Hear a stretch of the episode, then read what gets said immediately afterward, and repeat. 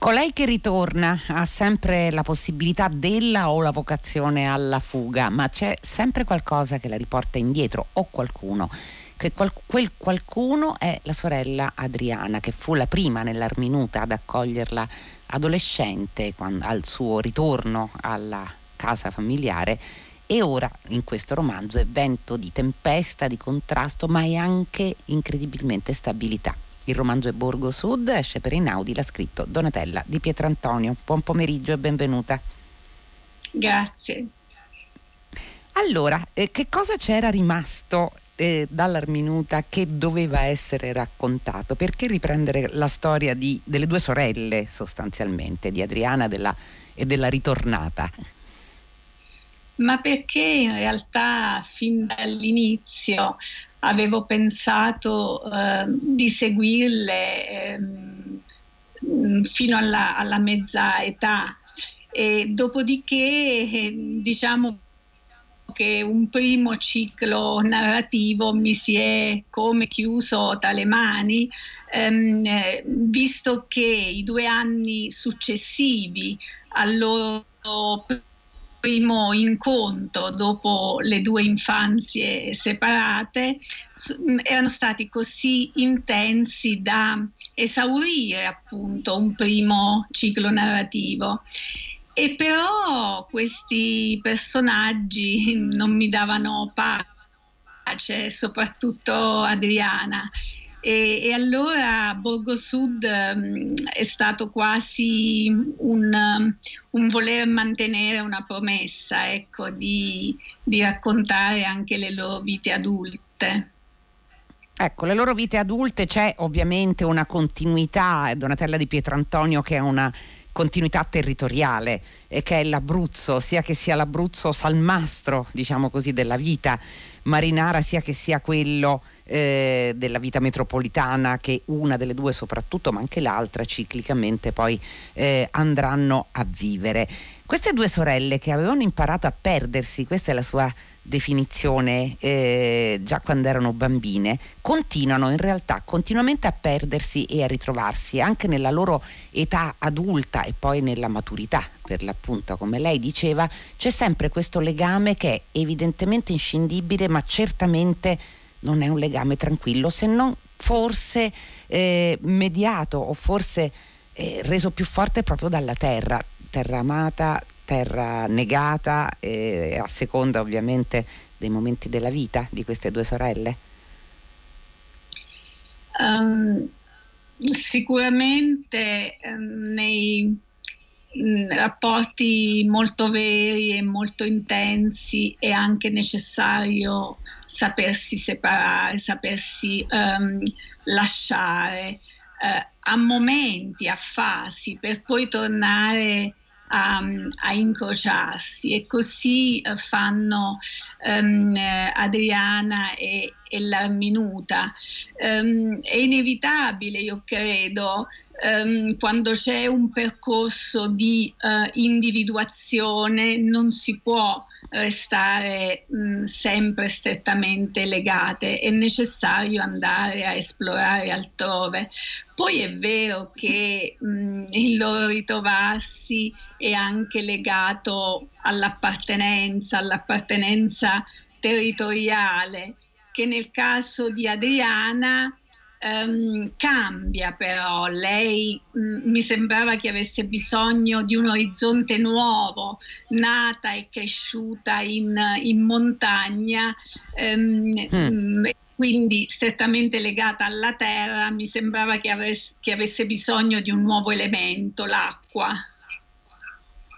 Ecco, l'acqua che, che, torna moltissimo ovviamente in tutto il romanzo, però io volevo soffermarmi, prima di andare un po' a studiare nel, ovviamente nel dettaglio rispettoso della sorpresa del lettore, Donatella di Pietrantonio, che cosa avviene a queste due sorelle così diverse e così legate?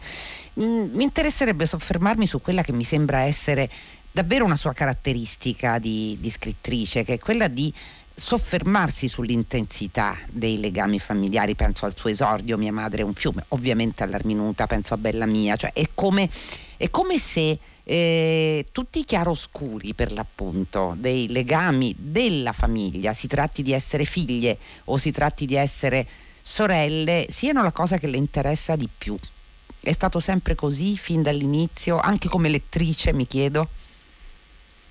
Beh, mh, mm, abbastanza. Mm, credo che siano comunque legami mh, determinanti, non eh, completamente determinanti, ma sicuramente costituiscono una, una base originaria ehm, da cui dipende in qualche modo tutto il nostro percorso successivo.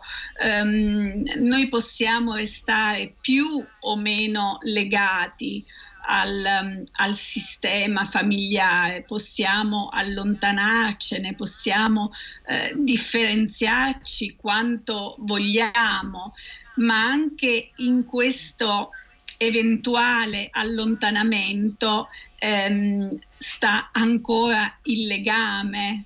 Mm, non so mm. se No, è chiarissimo, è chiarissimo soprattutto nel, nel, rapporto fra queste due sorelle. Allora, noi eh, vediamo Adriana fare irruzione eh, con un bambino piccolo, un bambino di pochi mesi, fra le braccia e una ciocca di capelli in meno nella casa eh, dove la sorella vive. La sorella si è sposata con Piero, c'è stata una festa di matrimonio con appunto uno strano presagio che lasciamo poi al lettore scoprire o perlomeno che eh, Adriana interpreta come un presagio. Arriva veramente come un turbine dopo eh, non aver dato notizie di sé da tanto tempo.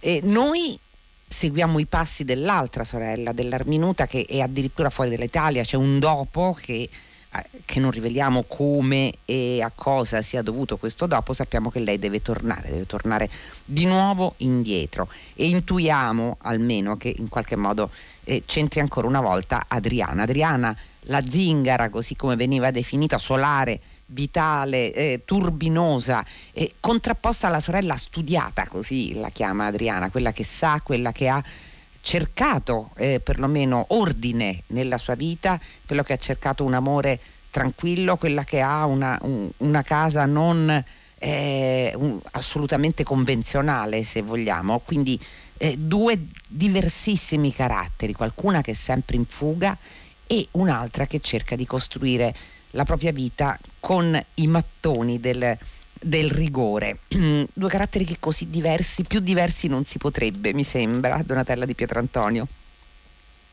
Eppure è lo stesso. In questa eh, loro eh, differenza, eppure è lo stesso il vuoto che portano dentro, che è appunto mh, mm, quel vuoto mm, primario, eh, vuoto di eh, affetti, di attenzioni non, non ricevute mh, mm, in famiglia, per cui alla fine questi due percorsi così eh, diversi, eh, queste due risposte che le portano in, in direzioni opposte, ehm, cosa, cosa hanno alla fine? sempre questo ritrovarsi, cioè la risposta um, a, a, questa mancanza originaria e nella, nella sicurezza di poter ritrovar, ritrovarsi tra sorelle che hanno um, patito lo stesso disamore. Sì, lo dirà lei a un certo punto, verso la metà del romanzo. Con mia sorella ho spartito un'eredità di parole non dette gesti omessi, cure negate e rare improvvise attenzioni. Siamo state figlie di nessuna madre. Siamo ancora, come sempre, due scappate di casa.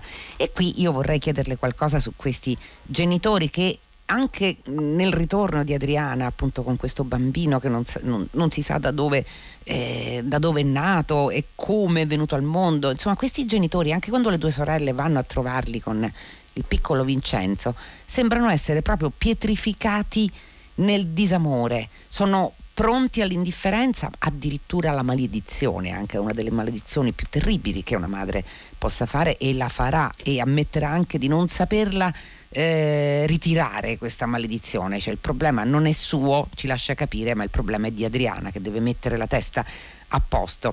Ecco, la costruzione di, di questo padre e di questa madre mi interessa, è come se ci fosse qualche cosa che non li scalfisce più, anche se noi sappiamo che ci sono stati dei dolori.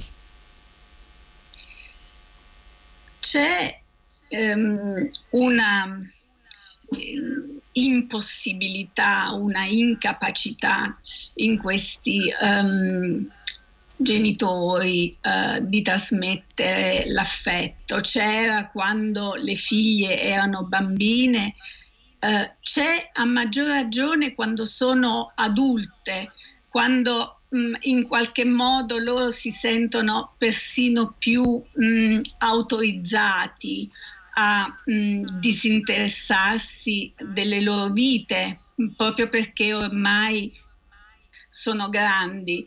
Nello stesso tempo c'è mh, anche mh, sempre questo elemento di imprevedibilità nelle loro um, reazioni ai comportamenti delle figlie e questo, il fattore dell'imprevedibilità, secondo me, mh, lega, lega molto le figlie comunque a questi genitori mh, più o meno anaffettivi, nel senso che un genitore che a volte c'è, a volte non c'è, a volte magari ha delle attenzioni improvvise, improvvise e impreviste, non ti lascia mai libero perché comunque tu lavori sempre tutta la vita per poterti riconquistare uno di questi momenti in cui lo sguardo della madre o del padre arriva su di te e quindi veramente non riesci mai a lasciarli completamente. C'è una cosa interessante, tra le molte ovviamente, Donatella di Pietrantonio, laddove avanza, si espande Adriana con la sua presenza, la presenza di suo figlio, le sue richieste, le sue fughe, eh, la sua passione. È, è, come se invece si ritirasse Piero, il marito dell'Arminuta, colui che, eh, che l'ha sposata, che sembra all'inizio del romanzo eh, un uomo perfetto, cioè un uomo accudente, attento e poi c'è un mutamento progressivo. Mi ha molto colpito la scena dove eh, si recano a pranzo Piero e l'Arminuta da un eh, personaggio molto importante. Poi c'è un piccolo incidente, ovvero eh, la moglie di questo personaggio fa, ha fatto cadere un capello nelle tagliatelle. Invece di, eh, diciamo, di ignorare eh, per quanto possibile questo piccolo incidente è come se Piero lo sottolineasse, è qualcosa che non appartiene al suo carattere, ma che è un po' la spia di quello che diventa un progressivo mutamento di ruolo, un eh, avanzare della sua insicurezza a fronte dell'inarrestabilità, diciamo così, della cognata a cui pure è molto affezionato. Ma sì, diciamo che mh, l'arrivo di Adriana che è sempre un ospite molto, molto scomoda, um, mm.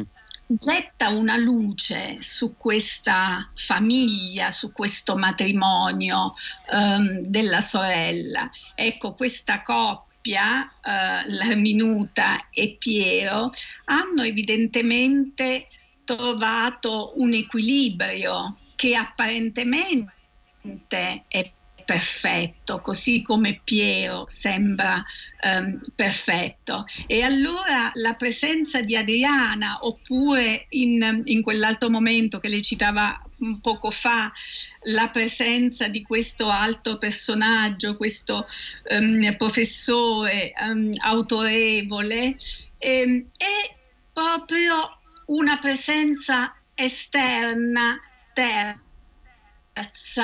che mh, mm, getta proprio la luce sulle contraddizioni, sulla fragilità, sulla precarietà di questo matrimonio um, contratto eh, forse per soddisfare dei, dei bisogni più eh, mm, che essere un, un, un, reale progetto di vita. Ecco, forse tra Piero e la minuta c'è più una collusione di bisogni che un, un rapporto veramente eh, maturo e, mh, mm, e strutturato.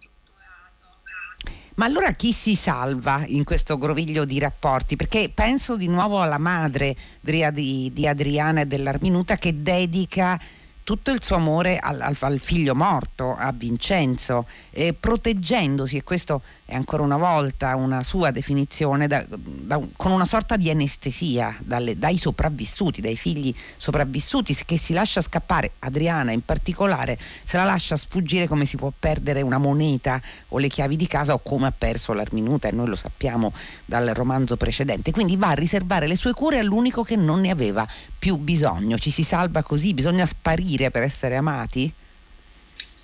Mm ma questo riguarda la generazione dei, dei genitori.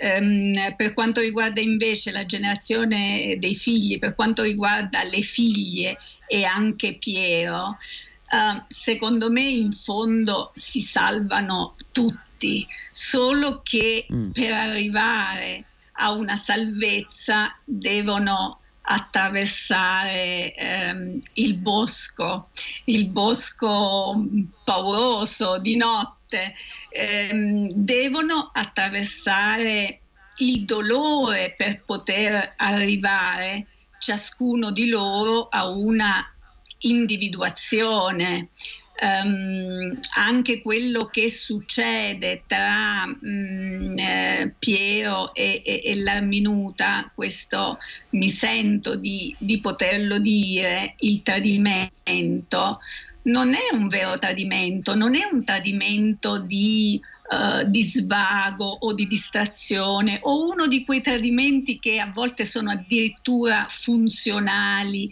al, man- al mantenimento del legame. È un tradimento che serve a uno dei due per potersi veramente individuare, per poter veramente trovarsi in una identità negata. Ecco, un'identità negata tranne in un caso. Effettivamente stavo pensando, mentre qui arrivano messaggi eh, per lei, Emanuela chiede che fine fa ad Algisa in questo secondo libro, non so se vuole parlarne, mentre prima che io le formuli l'altra domanda, Donatella di, di Pietrantonio. Ma eh, ad Algisa in questo mh, mm, romanzo è una figura veramente mh, mm, marginale, mm. diciamo che ho ripreso i personaggi che mi interessavano e ne ho introdotti di, di, nuovi, per esempio Piero, fi- finalmente una figura maschile eh, importante, ad Algisa è, è abbastanza sullo sfondo.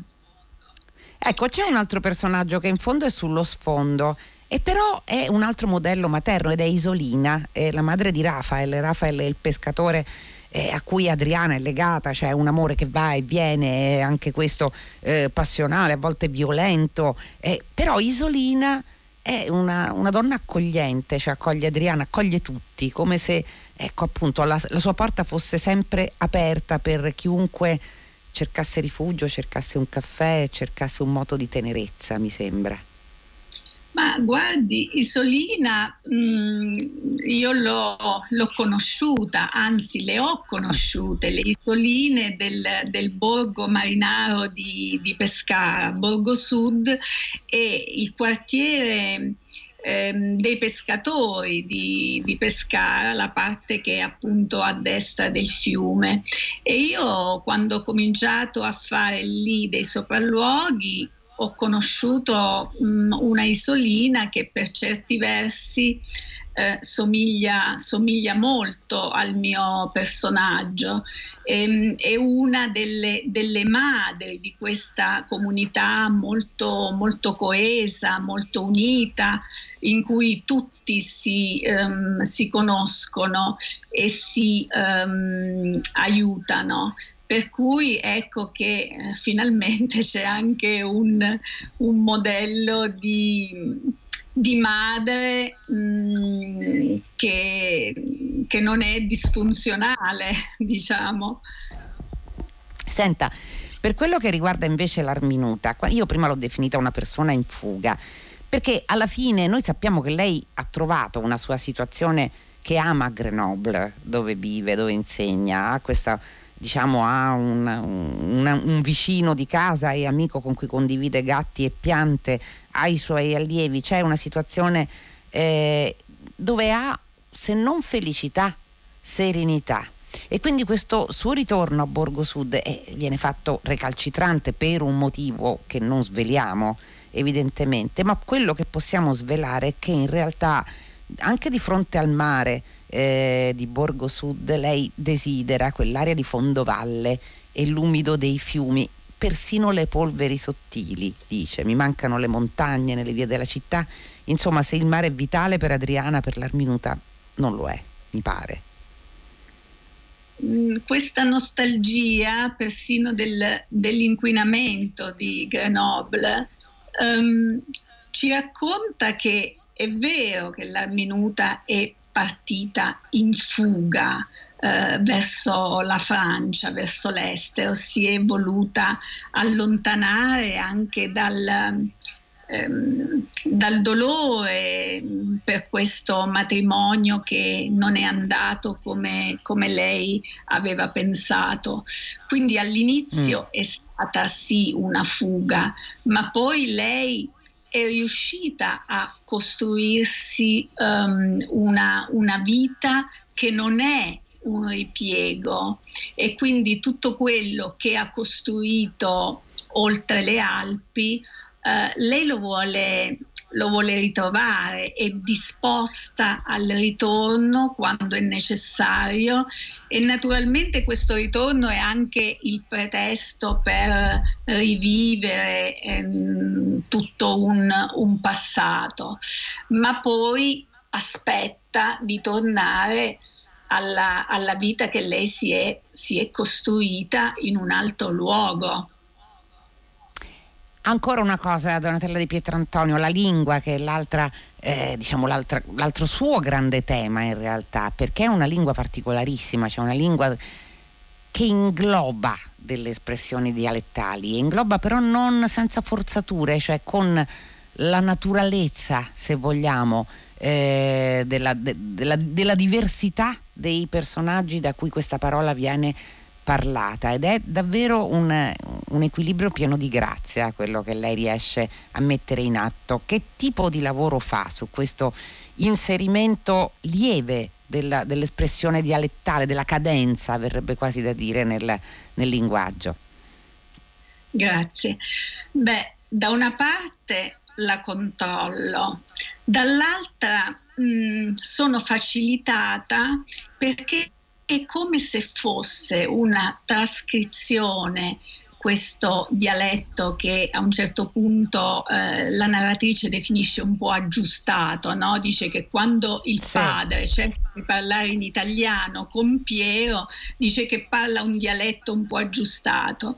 E io sono cresciuta eh, in questo dialetto un po' aggiustato. Nella mia famiglia, mio padre stesso eh, che parla esclusivamente il dialetto, che è non solo la sua lingua madre, ma la sua unica lingua, quando poi deve invece mh, dialogare con i parlanti l'italiano deve aggiustarlo questo dialetto eh, quando va, non so, in farmacia dal medico. Quindi la mia è stata una trascrizione del grande sforzo che fanno eh, tutte le persone che non hanno avuto un vero accesso alla lingua nazionale nel relazionarsi con chi invece il loro dialetto non, non lo può capire. Grazie Donatella di Pietrantonio, questa è Borgo Sud, il, esce per Inaudi ed è il libro del giorno di Fahrenheit. Grazie per essere stata con noi davvero. Grazie, grazie Nel... a voi, saluti a tutti gli ascoltatori. Allora Fahrenheit si chiude ovviamente dopo i saluti della redazione Giosuè Calacciura, Carlo D'Amicis, Lea Gemmato, Clementina Palladini, Daniela Pirastu, Laura Zanacchi, Benedetta Annibali in regia, Susanna Tartaro che cura il programma e Fiore Liborio alla console. Come sapete, eh, tra pochissimo c'è Paola De Angelis per 6 gradi e Fahrenheit come ogni giorno torna domani alle 15 su Radio 3 potete continuare a scriverci, fare con l'H al centro chiocciolarai.it, noi leggeremo e soprattutto sempre vi ascolteremo. L'appuntamento è dunque per domani e come sempre felice serata a tutti voi da Loredana Lipperini.